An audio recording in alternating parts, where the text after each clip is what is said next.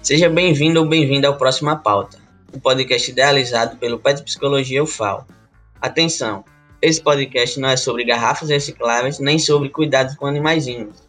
O meu nome é Vinícius Costa, sou discente do curso de Psicologia da UFAL e membro do Pet PC. E hoje estou aqui para falar sobre psicologia no esporte de alto rendimento com a Laís Rosa, também discente do curso de Psicologia da UFAL, e Laís Tenório, psicóloga clínica esportiva e presidente da Comissão de Psicologia do Esporte do CRP 15. E aí, pessoal, como é que vocês estão?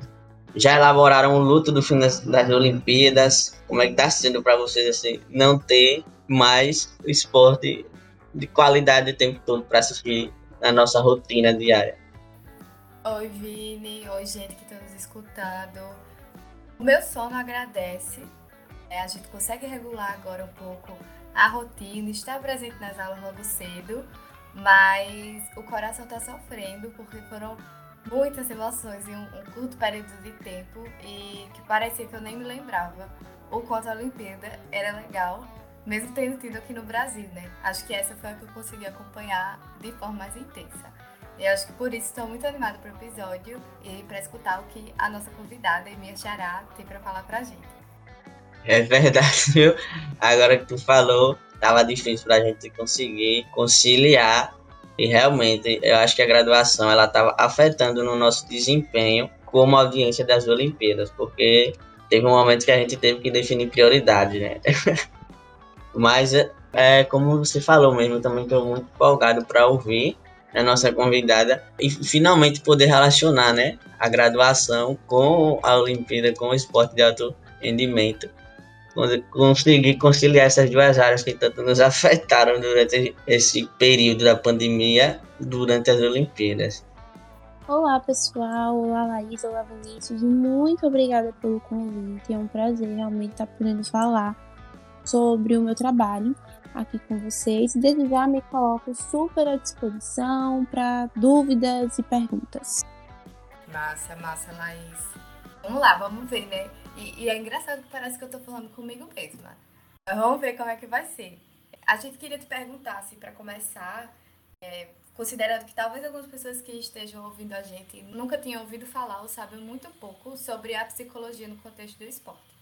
E aí a gente queria saber, né, de você, que é uma profissional da área, é, o que é que faz a psicologia no contexto esportivo e em que momento ela se insere, assim, seja na carreira do atleta ou num torneio.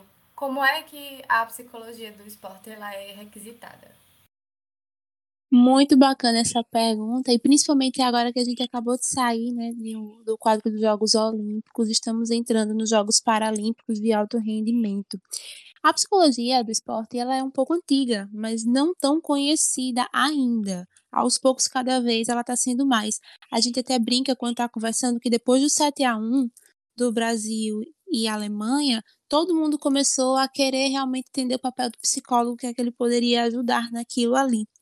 E quando você me pergunta aonde é que a psicologia do esporte ela entra, ela entra justamente em todo e qualquer contexto que existir pessoas e esporte.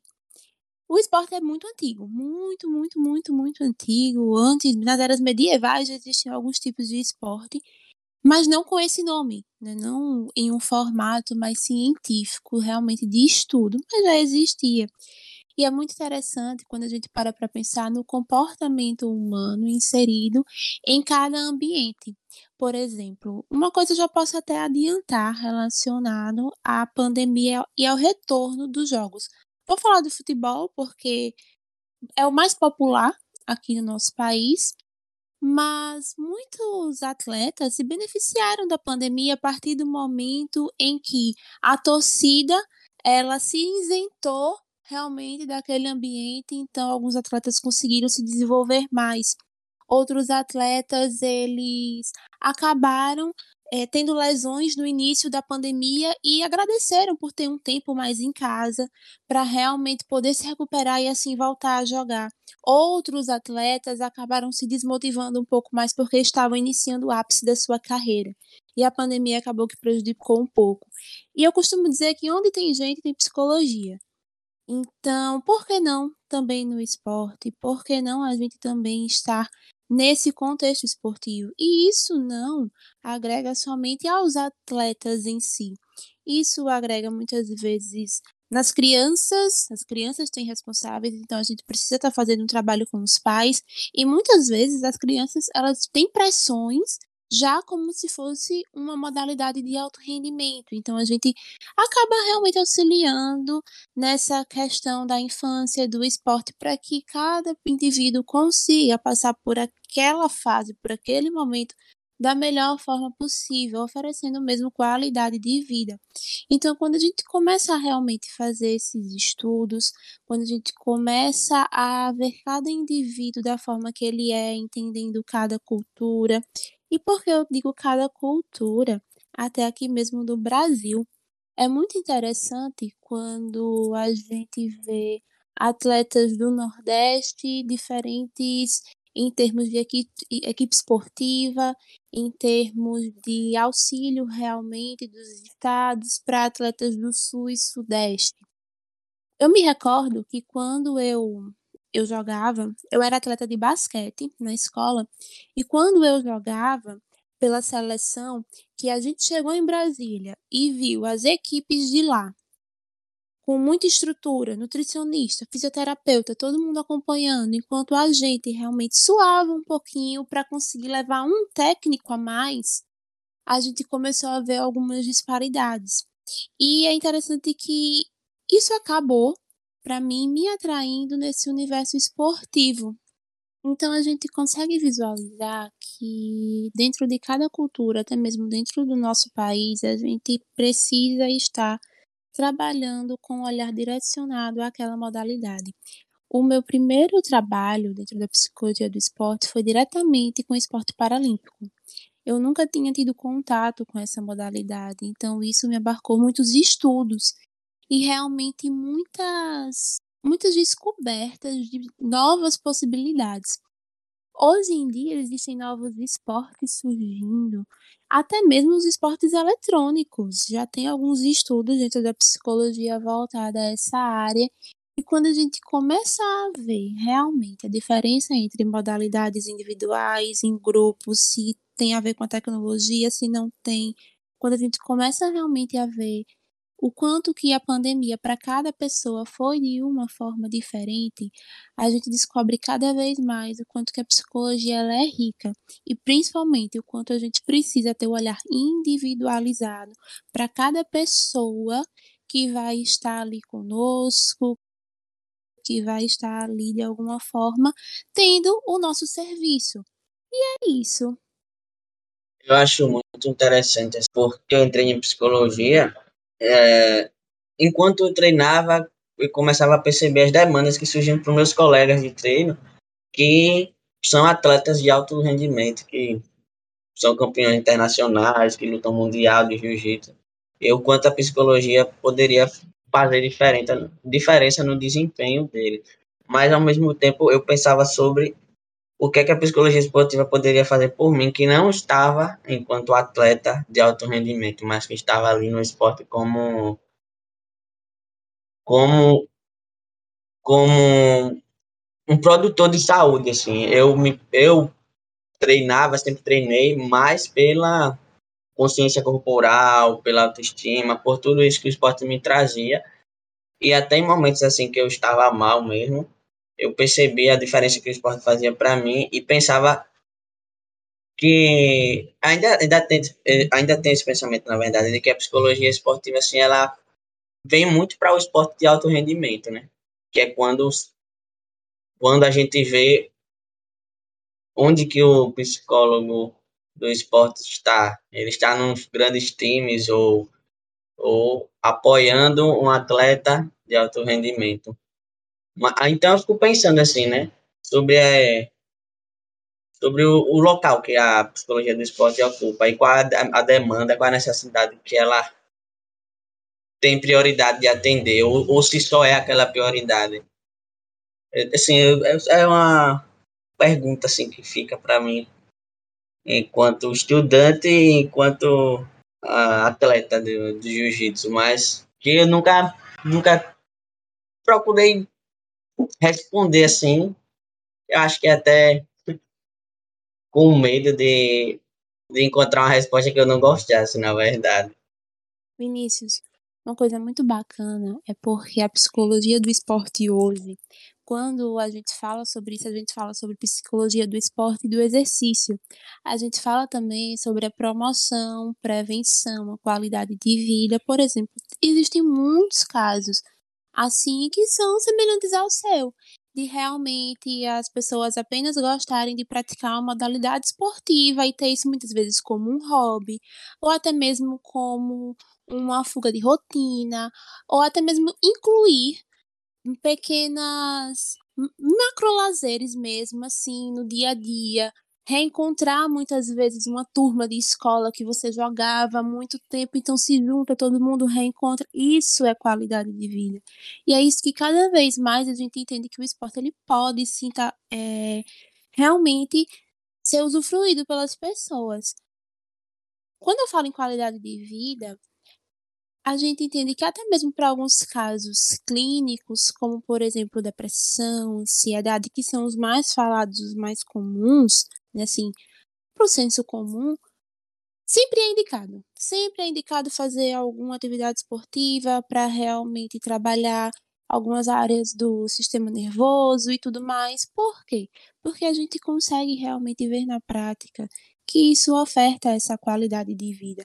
Algumas pessoas realmente treinam por hobby, outros porque querem seguir uma carreira profissional. E mais uma vez eu volto naquela questão, por exemplo, das culturas. Aqui no, no Nordeste e muitas vezes no Norte existem muitos atletas com essa vontade de se desenvolver, mas muitas vezes a realidade não permite. Não é que no Sul, no Sudeste não aconteça. Acontece, mas a proporção ela é diferente quando a gente realmente vai buscar dados específicos. Um exemplo claro disso são as Olimpíadas.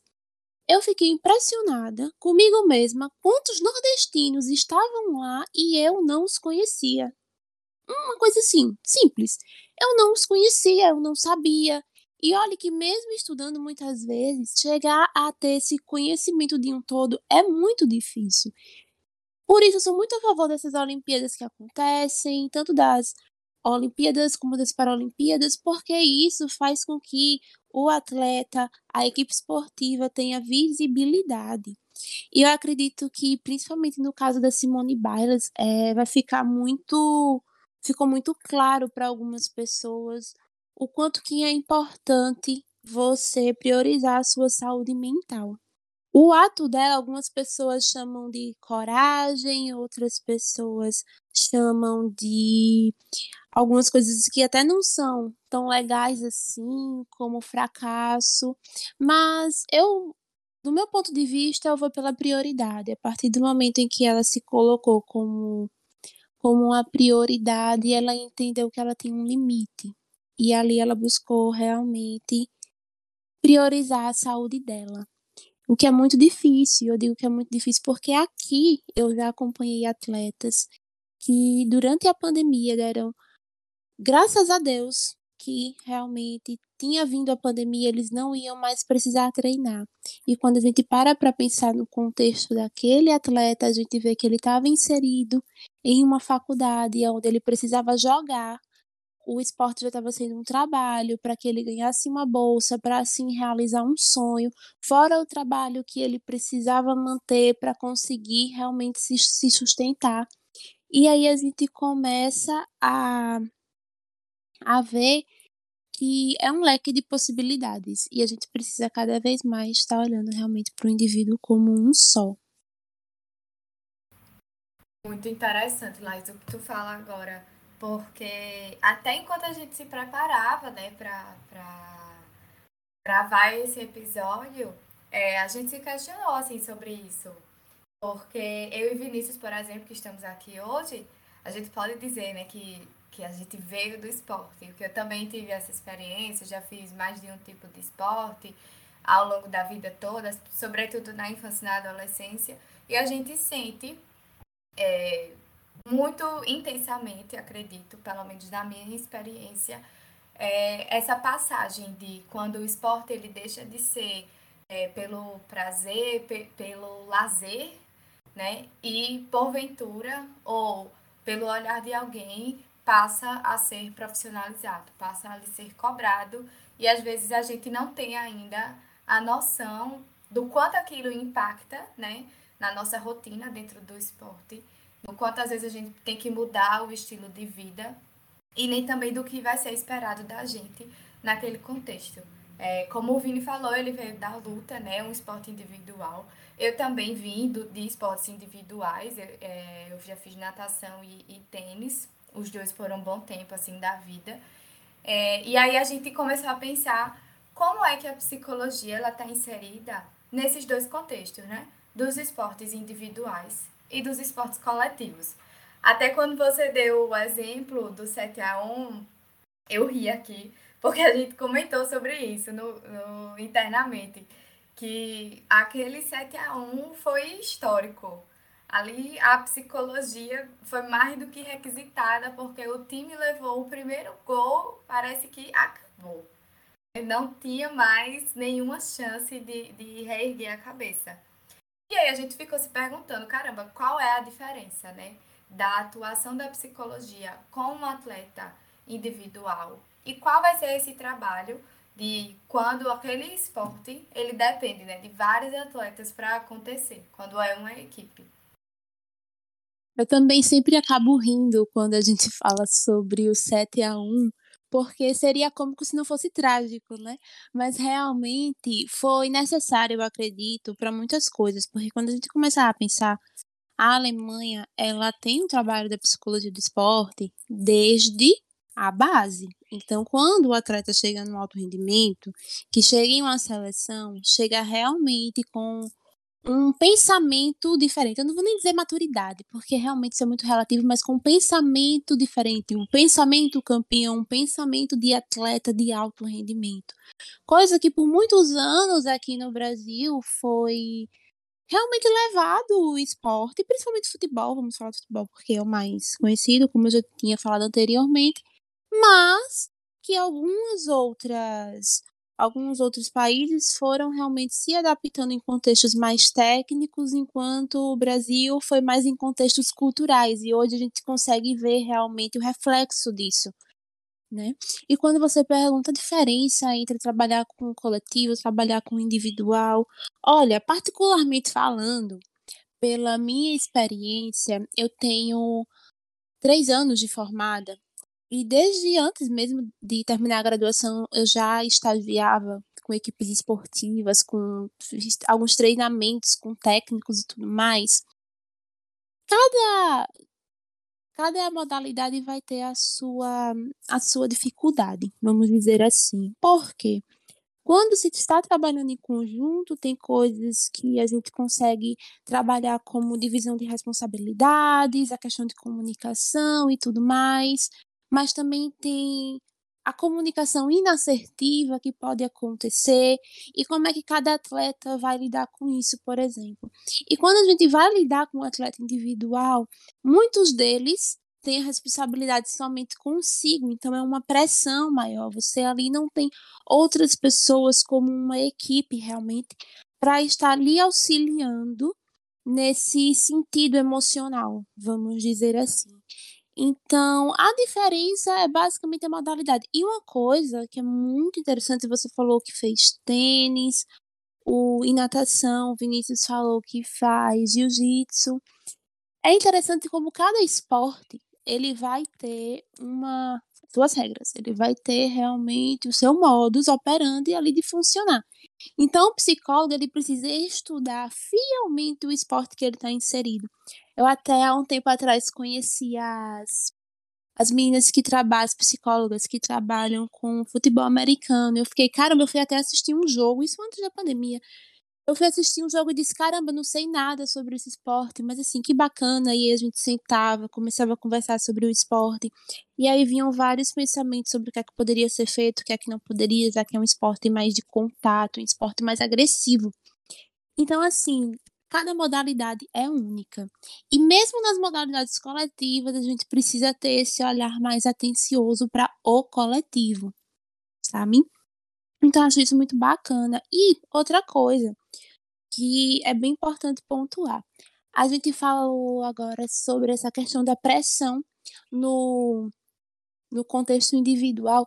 E quando a gente, eu quando assisti o skate, que eu vi aquela menina jovem, antes realmente de fazer uma manobra que de alguma forma mudou a vida dela, sim, pensando em toda a preparação, pensando em tudo, quando aquela maranhense realmente fez aquela aquela manobra e antes disso ela estava dançando para postar no TikTok, eu achei o máximo, porque ela estava conseguindo ser uma criança mesmo num, num momento competitivo. E é isso que a gente fala enquanto qualidade de vida em realmente levar as coisas dentro daquele contexto. No contexto, talvez, de outros atletas, seriam em um cunho mais profissional, já com uma bagagem diferente, mas aquela menina é só uma menina. Então, deixa ela se divertir como uma menina e ganhar o que ela pode, como uma menina.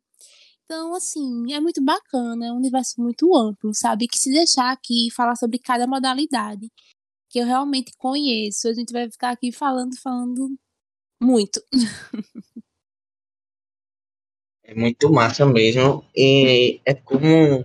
É bem isso mesmo que você falou, de, sobre cada modalidade ter as suas peculiaridades as suas questões. Assim, eu me lembro muito das, das questões que surgiram e que eu percebi no jiu-jitsu com meus colegas e com, o cenário mesmo. Assim. Tem um menino que ele treina com o pai dele desde os três anos de idade. E aí, no jiu-jitsu, cada faixa tem a sua quantidade de tempo mínima para ser pegada, né? E você crescer na, na hierarquia. Esse menino ele já treinava com o pai dele desde os dois anos de idade e com 14 anos ele já já tinha 12 anos de é, 12, 11 anos de jiu-jitsu, isso com 14 anos de idade. E ele já estava ganhando dos meninos de 17 e de 18 anos. Ele com 16 anos, com 16 anos, faixa azul, foi desafiado por um faixa preta e, e ganhou do faixa preta com finalização e assim até por um orgulho do faixa preta que já era de maior assim e faixa preta, né? Tem toda aquela questão assim por, por um ego, assim, não, não quis bater, né? Para um menino de 16 anos, faixa azul, e o menino de 16 anos, faixa azul, acabou quebrando o braço dele. E tudo isso surgiu, começou a, esse menino começou a crescer muito rápido no cenário. Com 17 anos já pegou a faixa preta, e tinha tudo aquele. aquela conversa de bastidores e todo mundo do cenário falando que ele era, era um monstro, que ele lutava muito, mas que ele era muito novo e poderia subir a cabeça dele. E que durante a trajetória a partir a trajetória dele a partir de agora era mais o trabalho psicológico que o pai dele que era o pai e professor dele tinha que cuidar ali e fazer porque ele tem um potencial muito grande mas ele poderia se perder muito fácil. Nessa principalmente nessas redes sociais e tudo, todo mundo levantando o ego dele elogiando e ele poderia se encher de si assim e começar a perder o que não aconteceu. Até hoje assim ele tá arrastando todos os campeonatos, já é campeão mundial umas 4, 5 vezes na categoria dele, mas que foi um trabalho assim mais mental mesmo. E então assim fica bem bem claro como cada cada atividade física, cada esporte tem as suas peculiaridades e outras também assim, por exemplo, no jiu-jitsu eu já vi casos de, de alunos que chegou lá na academia e relatava ter síndrome do pânico e que não conseguia fazer algumas posições da luta, porque se sentia no jiu-jitsu tem algumas posições que você se vê em cima do outro, assim, estrangulamento, finalizações que envolvem falta de ar, né, estrangulamento, você faz o corta a capacidade de, de oxigenar o cérebro. E algumas, e algumas pessoas não conseguiam fazer essa, essas posições porque se sentiam mal, como se aquela aquele momento do esporte remetesse a uma crise de pânico, uma crise de ansiedade, mas que no esporte, indo aos pouquinhos, aos pouquinhos, aos pouquinhos, eles começavam a conseguir e a se libertar um pouco desse medo, mesmo que naquele cenário. mas que aos poucos também conseguia é, com que isso refletisse na, nas questões da vida assim, cotidiana dela e isso assim, eu ficava atento né a, essas todos esses episódios que apareciam assim, no esporte individual no, no meu especial que era o jiu-jitsu. Mas é, eu não vou me, não, não vou me estender mais tanto mas eu também fiquei pensando sobre o peso do esporte individual, que no esporte coletivo a responsabilidade ela é compartilhada, né? É o time que perde, é o time que ganha. No esporte individual é ao contrário, você representa as, uma legião de gente que está por trás de você, é o seu treinador físico, o seu treinador técnico, seu nutricionista, a sua equipe, seu país, seu estado. Mas quem quem está ali lutando é você e a responsabilidade está nos seus ombros. Então, tinha momentos que eu ia lutar um campeonato e que, que eu simplesmente travava. A ansiedade era tão grande que eu, não, eu tinha, chegava a ter medo assim, de lutar, porque eu sabia que estava preparado, eu sabia que eu treinei, mas eu simplesmente travava e o peso assim, é muito maior no, no esporte individual. Então, qual, como é que se dá essa, diferença assim, nas intervenções da, no esporte, na modalidade individual, na modalidade coletiva? Uma coisa que eu gosto muito, realmente, da psicologia é porque a gente tem a capacidade e a criatividade. A gente tem porque a gente tem que ter, sabe? É, pronto, eu vou dar exemplos práticos para conseguir falar de uma forma mais clara. Meu primeiro estágio, como eu disse, foi com equipes paralímpicas. Então, eu estagiei com o basquete paralímpico uma equipe daqui de Alagoas. E ao mesmo tempo, eu estagiava com o atletismo paralímpico. Então, assim, por mais que eu entendesse muitas coisas do basquete, existem algumas regras que são diferentes para a modalidade paralímpica. Isso a gente precisa realmente entender. Então, realmente, eu fui buscar livros e olha, gente, a gente descobre que existem livros sobre isso, porque às vezes é uma realidade tão distante da nossa que a gente descobre que existem realidades muito tão próximas, é, em relação à leitura, em relação ao conhecimento, a artigos, a pesquisas, que a gente realmente só conhece quando vai lá estudar especificamente sobre o assunto. E eu me recordo que as atividades que a gente fazia, eu digo a gente porque eu tinha uma preceptora, né, eu ainda não era formada na época, e a gente fazia atividades semelhantes, mas com guias diferentes em alguns momentos. Por exemplo, eu me recordo de um dia, e olha, gente psicólogo tem que ter, vamos dizer, criatividade e cartas na manga. A gente preparou algumas coisas em formatos de papel e tudo mais. Quando chegou lá, Tava chovendo muito, era uma época muito chuvosa daqui, então acabou molhando tudo e lá a gente teve que se reinventar. E a gente teve realmente um insight tão bacana que quando a gente pensou daquilo que a gente fez no papel em trazer para uma forma prática. E é muito importante a comunicação entre educação física e psicologia, porque tem muita coisa que a gente não sabe que é próprio da educação física.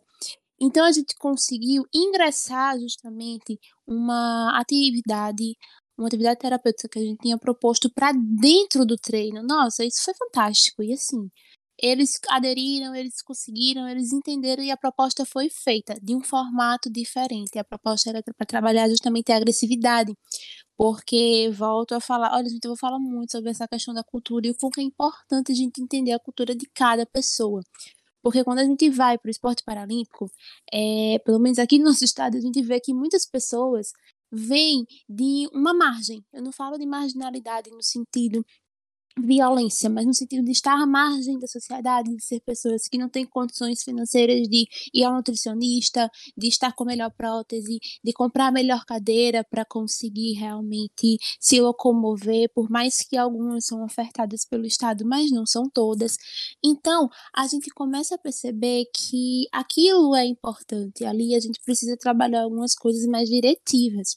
E quando a gente ia para o esporte individual dentro do atletismo, a gente via uma questão diferente. Por mais que a gente utilizasse coisas, é, recursos semelhantes, a gente via algumas coisas diferentes, como, por exemplo, o nível intelectual das pessoas que estavam ali, muitas vezes escolaridade. E, gente, é uma coisa que eu aprendi com uma psicóloga do Palmeiras, inclusive. Gisele é uma psicóloga maravilhosa. E ela disse assim, Laís, a primeira coisa que eu faço quando eu chego em um lugar é fazer um levantamento e ver até mesmo a escolaridade das pessoas. Ah, você não terminou o nível médio, então vamos orientar para que ele realmente faça, termine o nível médio e ele comece a ter um desenvolvimento pessoal. Então, isso tanto no individual como no coletivo. Muitas pessoas querem viver do esporte em si, mas também tem outras coisas que são importantes, até mesmo para o esporte, até mesmo para que você traga essa autoconfiança, esse desenvolvimento. Então, quando a gente pensa em fazer trabalhos mais em conjunto, e não que dentro dos trabalhos em conjunto não seja necessário os trabalhos individuais também, mas quando a gente pensa, a gente pensa em. Não vou nem falar dinâmicas de grupo, porque, olha, eu vou dizer, os atletas estão cansados de dinâmicas de grupo, mas atividades terapêuticas em conjunto. A gente precisou até, em alguns momentos, mudar esse nome para que eles dissociassem um pouco das dinâmicas de grupo que já são tão conhecidas né, por muitos. Então, assim, é, voltando ao, ao foco aqui. Quando a gente trabalha separadamente com essas duas modalidades, a gente entende que é preciso trabalhar algumas coisas mais específicas em pessoas que realmente estão com essa responsabilidade da modalidade individual e muitas vezes ver se essas pessoas realmente entendem dessa forma. Porque algumas pessoas não, e é incrível isso, porque eu já atendi atletas que disseram assim: Não, não me sinto não responsável, responsável é o meu treinador, que tem que fazer as coisas certas comigo, é responsável meu fisioterapeuta que tem que me curar dessa lesão. Então, algumas pessoas trazem essa responsabilidade para si, outras pessoas jogam essa responsabilidade para os outros. E a gente precisa achar um meio termo para que aquilo consiga fluir da melhor maneira possível para todo um conjunto. Não sei se eu consegui responder, mas eu acredito que de forma prática é dessa forma que eu visualizo e que eu trabalho já trabalhei anteriormente também. Super conseguiu, assim, super, super mesmo. E enquanto você estava falando, é, aproveitando até porque a gente já está chegando mais para o fim do nosso episódio, é, enquanto você falava, eu só me lembrei é, de, do quanto nessas Olimpíadas a gente pôde escutar sobre saúde mental, né? É, e eu acredito que na Paralimpíada não vai ser diferente. É, vamos até, inclusive, acompanhar também, né? Não sei se vamos conseguir tão assiduamente quanto na Olimpíada, mas vamos também dar audiência para esses atletas, esses e essas atletas. Mas o que ficou muito marcado para mim foi a fala de, de duas pessoas, é, da Rebeca, né, a nossa ginasta, e o Novak Djokovic, que é o número um do mundo no tênis. E assim, o Djokovic serviu, né, com uma vasta carreira, muitos títulos, chegou na, na Olimpíada com uma ambição muito grande, porque ele queria é, ser o primeiro em muitos, muitos anos é, do tênis a ganhar os cinco maiores torneios da temporada e um ouro olímpico. Isso é muito difícil de conseguir. E Rebeca, né, tendo a sua quase estreia, né, de ouro, literalmente, e o posicionamento dos dois completamente diferentes, né? Os dois vêm de um esporte que tem o seu lado coletivo e tem o seu lado individual. Afinal, tanto na ginástica quanto no tênis se completem, né, de forma simples e em grupo ou em dupla. E Rebeca se coloca muito mais disponível emocionalmente, expõe o quanto ela tem, teve esse acompanhamento, quanto isso foi importante, é, dá credibilidade para a escolha que a colega dela, né, Simone Biles, como a gente já falou aqui, para as escolhas que Simone fez e demonstra a solidariedade e as duas acabam que uma torce pela outra, né, ao longo desse processo. Acredito que isso também vai ser uma imagem marcante dessa Olimpíada. E aí vem Djokovic, perde né, na, na semifinal. Ele vem de uma série de, de jogos assim muito intensos, perde, não consegue disputar o ouro olímpico, perde não só o jogo, e o ouro, mas a oportunidade de conseguir ganhar esse prêmio histórico. E aí, quando ele é perguntado na, na entrevista, um pouco antes do jogo, é, sobre o posicionamento da Simone Biles, ele aponta como fraqueza. Que ela é uma adulta, que ela já tem experiência no esporte e que ela tinha que assumir ali aquela responsabilidade, né, do trabalho que ela escolheu. Aí quando ele sofre essa derrota, ele simplesmente, eu não gosto de usar a palavra surto, né, mas é como se ele tivesse surtado ali. Ele se, se descontrolou, ele despejou toda a raiva dele no quadro, ele quebrou raquetes, ele foi desrespeitoso com o, os árbitros e, e o tiro saiu pela culatra, né? Enfim, a hipocrisia. E aí é muito interessante como a gente consegue perceber isso que você falou na prática, né? Não só esses traços culturais, mas a linha do próprio esporte, essa rigidez do, do tênis, que é muito diferente da ginástica, né, em termo artístico, é, e de como, é, para ele, essa coisa fica muito reprimida, né, da classe e de demonstrar a educação e o equilíbrio emocional, como se ele não tivesse feito a mesma coisa ali, né? De que Simone Biles fez, por exemplo. Só que uma escolha dela é muito mais responsável se a gente for pesar na balança. E aí, queria que tu comentasse um pouco, assim, sobre esse... Ia dizer sobre esse episódio, mas enfim, sobre essa relação de discurso de como entre o próprio esporte, não, entre os próprios atletas, não tem um consenso, né? E aí, é, não só para tu comentar, mas, tipo, talvez deixar uma mensagem também e para os atletas que estiverem escutando a gente, porque eu acho que desenvolver uma, uma relação saudável com essa atividade que, como a gente já conversou, não só ela promove saúde, mas ela pode trazer muitos benefícios, né? Assim, em termos de autoestima, de sociabilidade, e porventura virando um trabalho que a gente possa unir as duas coisas, né? Não deixar de ter prazer e, enquanto a gente faz o que, o que vai nos sustentar também. Enquanto você falava, eu tava toda arrepiada, porque olha, eu vou lhe dizer uma coisa, do fundo do meu coração. Gente, eu acredito muito nessa geração que tá por vir. Mas eu não acredito só porque estão realmente mais ganhando medalhas. Não, não. O foco não é esse. Isso é bom, é ótimo, é maravilhoso. Espero que ganhem muitas mas principalmente por essa delicadeza com o ser humano, sabe? Isso é o que muitas vezes traz o diferencial. Quando a gente para para pensar a construção de um atleta mais antigo, que realmente tinha algumas metas em relação muitas vezes ao ego mesmo, a gente consegue ver a diferença de comportamento dele para uma menina que está chegando agora, que está como a Rebeca, por exemplo, que realmente está buscando mostrar e fazendo algo com um espírito diferente, não como uma meta de conquistar algo apenas, mas também de se divertir, ao ponto de, sim, torcer até mesmo pela adversária. Nossa, a Aquela cena da Simone torcendo pela Rebeca, eu fico toda arrepiada só de lembrar, porque eu achei a coisa mais linda. Disse, gente, é isso. Ela não tá, mas outra pessoa tá, e você não precisa necessariamente desejar mal ou querer o mal da outra pessoa.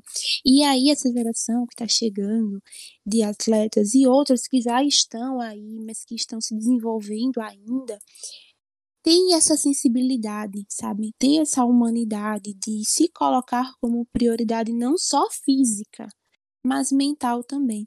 Eu achei interessante quando você falou, ah, não queria falar a palavra surto e tudo mais, mas acabou que foi um, sabe? Gente, quando a gente entender de uma forma realmente de aceitação, que todo mundo vai sentir raiva, que todo mundo vai sentir alegria, que todo mundo vai sentir tristeza, que o medo é a emoção mais primitiva do ser humano.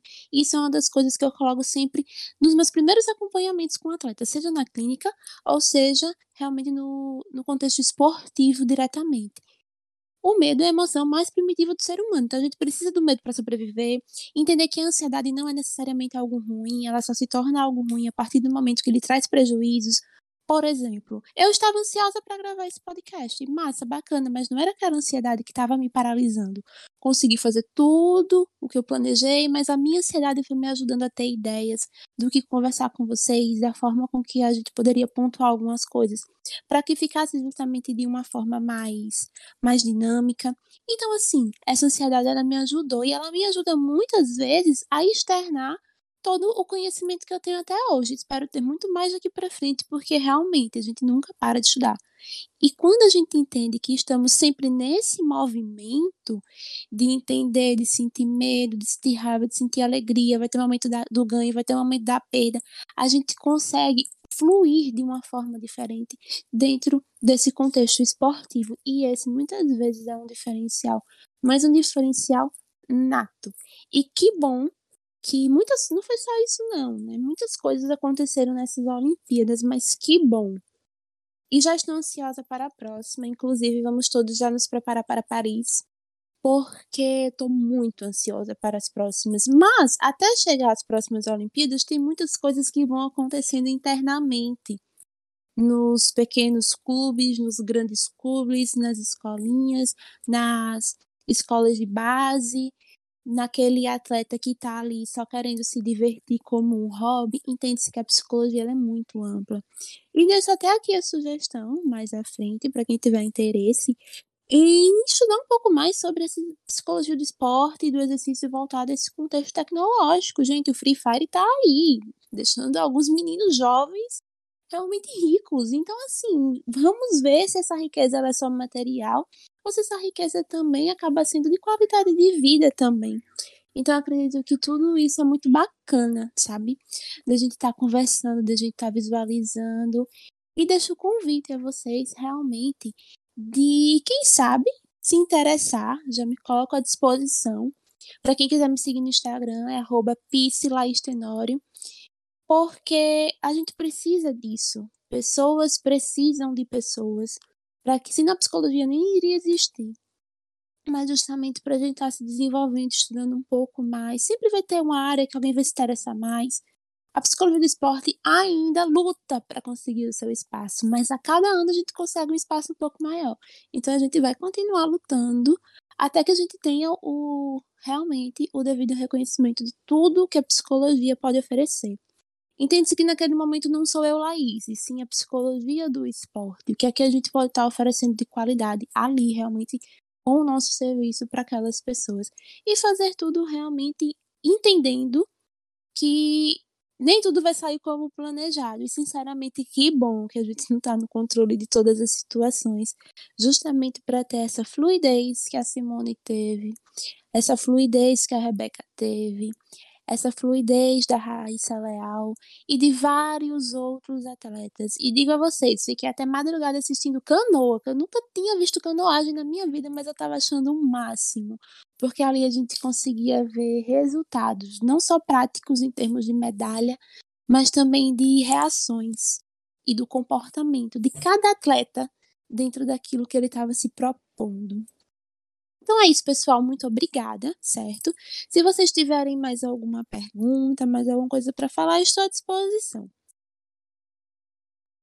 Então, mais uma vez, a gente agradece né, a Laís Tenório por dedicar um pouco do tempo dela a esse episódio, a esse momento assim de compartilhar ideias, de divulgação e de compartilhar experiências mesmo assim, principalmente nesse momento que a gente está vivendo, pós-Olimpíadas, é, pandemia ainda, né? E agradecer, assim, pelo PET Psicologia, pela psicologia da UFAL, pela nossa turma, por, por essa oportunidade, assim, de ouvi-la e de dividir com nós esse conhecimento da psicologia do esporte que, que ainda é tão pouco divulgado, né? Principalmente no nosso estado, na nossa região. E é isso, muito obrigado. E a gente espera também, né, que o podcast tenha sido não só um convite para todo mundo que é da área da psi saber mais, que tem algum histórico com esporte quer se envolver, sejam os esportes eletrônicos também, né, online, é, mas também para quem sempre teve aquela vontade de fazer um esporte que nesse período olímpico fica no desejo de experimentar, mas às vezes fica com vergonha ou não tem coragem. É, a gente tem quatro anos aí, né, de um novo ciclo olímpico, mais oportunidades de fazer esportes, talvez que no último ciclo a gente nem sabia onde procurar, né? E que agora a gente tem mais oportunidade, a gente sabe que tem muitas pessoas que estão conseguindo expandir alguns esportes que são tidos como impopulares, né? E para que a gente possa sair um pouco da caixinha do futebol e, sei lá, do beat tênis também, que a gente consiga se, se, se jogar e experimentar, né? Para que a gente não só comece a praticar, mas a entender também, né? Que quem sabe daqui para a próxima Olimpíada a gente vira expert em algum desses esportes como canoagem ou skate que a gente comentou aqui hoje. É, é isso, pessoal. Muito obrigada por terem escutado a gente até agora e até a próxima pauta.